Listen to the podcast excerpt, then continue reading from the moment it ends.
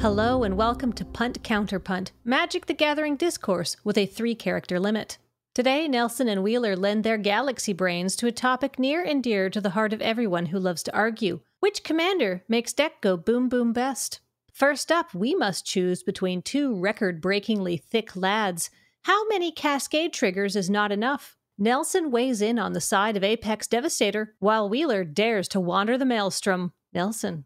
Yo, check this out. They made a 10 mana cost, 10 power, 10 toughness creature, and it even has Cascade four times as a bonus. So, any deck that you play that's got a bunch of cool stuff you like to cast, you can just cascade into it after already fulfilling your main mission of casting a 10 10 creature. Maybe you'll cascade into like Craw Wurm, or maybe you'll cascade into a Gilt-Leaf Archdruid. You never know. Just put some fun stuff in your deck and then get a 10 10 on the board. People will be scared of you. Cascade is a random mechanic, but we can manipulate this randomness. With my Maelstrom Wanderer deck, I have it down to a fine art. I have a mathematical solution to going from 8 mana from my commander all the way down to 0 for a Summoner's Pact in case I accidentally cascade into Bring to Light so I can still have an option to find my Bounding Krasis. Because, of course, I'll hit a Kiki Jiki on the first cascade. I think we all know that'll happen.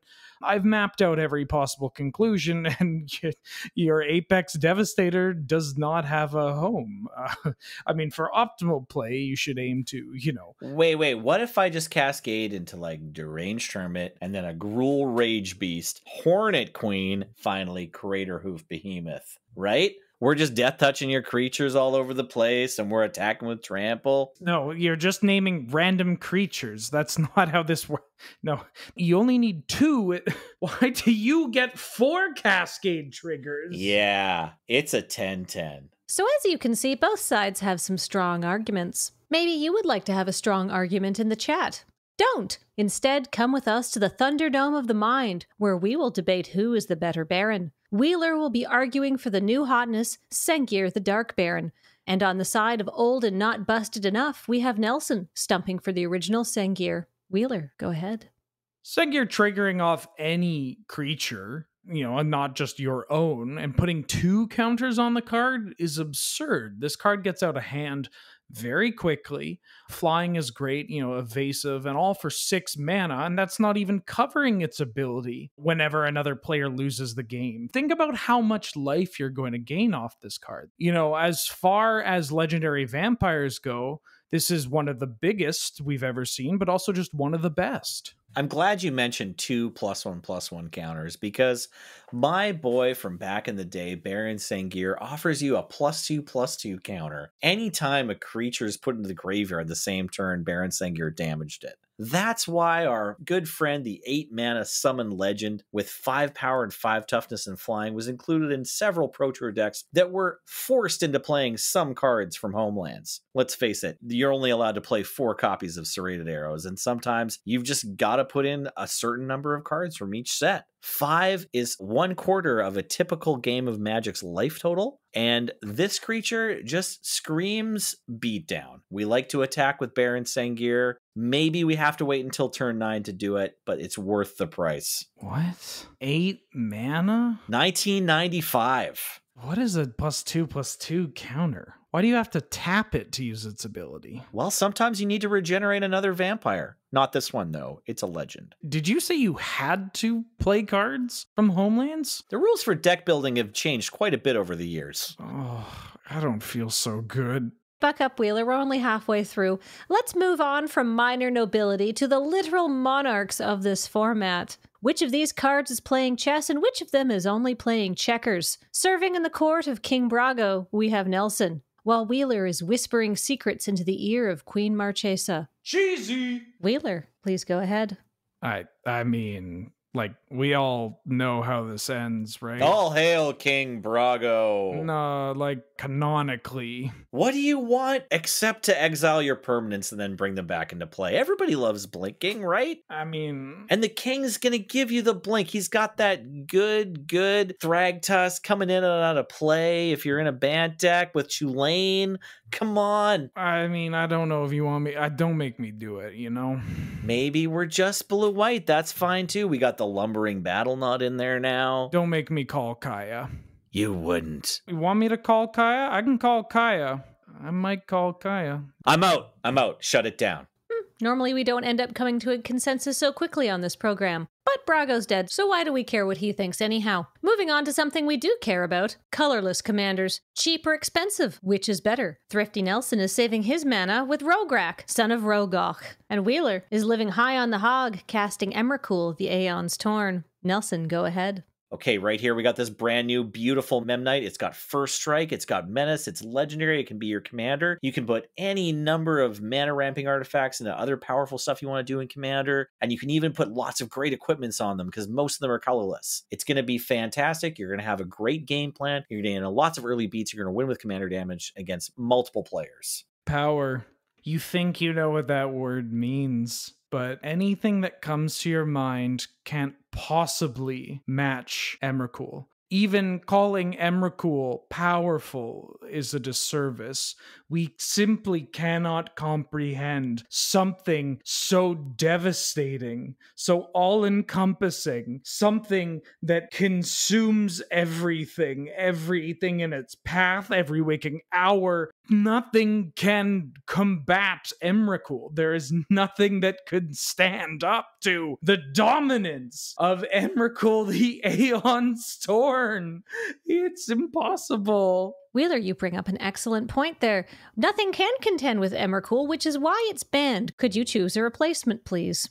Oh, uh, Emrakul the Promised End. Good enough. Uh, anyways, you can't possibly understand how slightly less powerful this card is. Ah, come on. We can deal with Emrakul the Promised End. Our zero mana kobold is clearly the superior colorless commander in this argument between two powerful legends. I'm going to stop you there because now I've started to pay attention to what both of you are saying, and this card has red color identity. Nelson, could you please choose another commander? Yes, I'd like to sub in Hope of Ghirapur, the cheapest colorless commander available to play that hasn't been banned as far as I know. And you know what? It's still pretty good. It wears equipment well, it's got haste, it's got flying. We can do lots of good things with this. We're going to get in there and we're going to smash this Emrakul deck long before we ever need to worry about the commander hitting the battlefield. Uh, wait a minute. Hope of Ghirapur's from Kaladesh. And Emrakul, I guess, is kind of from Innistrad now by way of Zendikar.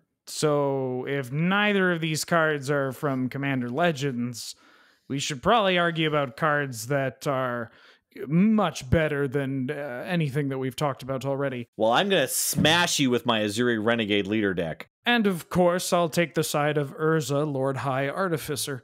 Now, clearly, How dare you try to artifact ramp me harder than I'm elf ramping you? your elves can't match the mana acceleration of my powerful shiny rocks. My density combo plan has a backup of just attacking with mana dorks. Tritosphere laughs in the face of any elf of Llanowar, Fyndhorn, or otherwise. I'm gonna mulligan better than you. Unban Larian Academy, or I will send a postcard to Wizard. Moving on to our final matchup in this program that is airing as part of the Commander Legends pre pre release, I will remind both of you. Let us mercifully conclude with the classic race between the tortoise and the hare. Who will suffer a debilitating cramp and be unable to continue? Putting his mouth on the line for our Kilos Lagoon Mystic, we have Nelson. While Wheeler has got to go fast with Kwain, itinerant meddler. Go ahead, Nelson. Listen, Commander isn't about speed. What you want to do Mhm. is develop your board, develop your mana. okay. The path to victory is shutting down your opponents while It's my turn yet? degenerate things yourself. Yep. No, it's okay. Is it my turn yet? Also, these are the best colors to play. Yep. You want to start off with a growth spiral, Okay. Maybe a spring leaf drum, that'll work well with my I mean, yeah, I'd have the disenchant. Get but- your Simic Growth Chamber down. okay, Wasteland's a card. And then Summer Bloom. Okay. Replay the Growth Chamber a bunch. Well, I mean, there was Wasteland, but Scapeshift. Yep. Field of the Dead. Okay, I'm going to let Wheeler have a turn now, otherwise, he's going to chew through his microphone cord if I don't. great. Uh, my turn. Blade of Selves. Is it my turn? My go. Helm of the Host. Yes, please go. Great. So, I mean, I'm going to be drawing extra cards each turn. Uh, anytime I actually tap this, I mean, you get to draw extra cards too, but that's fine because I'm going to be drawing cards, getting some life when I draw cards. And even if you know you draw something to deal more damage to me off the cards that you draw from me drawing cards, I'm still drawing the cards and getting the life, meaning that the cards that you draw aren't going to matter. And like, what you're going to combo me through all this? Like, I'm going to draw extra cards. These extra cards, I'm going to be able to deal with whatever you're doing, answer whatever you're doing. I mean, I already have it. I still have all these. Like, have you seen the cards in my hand? You haven't because I'm. I mean, maybe you have because I've cast them, but I'm drawing so many cards I can't cast them all. I mean, I look. I'm going to gain some life. This is what my deck's designed to do. It doesn't take much. I'm going to just get ahead of the game. I'm going to have all these things going, and I'm going to be so infinitely far ahead when I draw cards. I'm going to tap cards, draw cards, so infinitely far ahead that when you know when I have these. I'm going to be so far ahead that when I have these cards, I could, I could sit back and uh, take a break and Eventually, you'll find your Fastbond. Then you just need your Kazandu Nectarpot. You're going to want to get a Scholar of the Ages in there at some point, along with an upheaval. ah, ah Fastbond's band, upheavals band. That's, Maybe a Sunder is good enough for an exploration. You'll just want some way to make a lot of mana, and then you can Walking Ballista your opponents with confidence because all of their stuff is tapped. but it's a rabbit commander. I mean, it's I've been waiting like my entire magic career for this. It's a it's a legendary rabbit, right? So it's better. Ah, yes, my good friend, of course. That is more important. So it wins. you win this round. Yeah, because it's a rabbit. Well, there you have it. Absolutely conclusive arguments about what you should be playing in Commander, the format where you should just play what you like, unless what you like is expropriate. I've been your host, Kathleen. Joining me as always were Nelson and Wheeler. This has been Punt Counter Punt.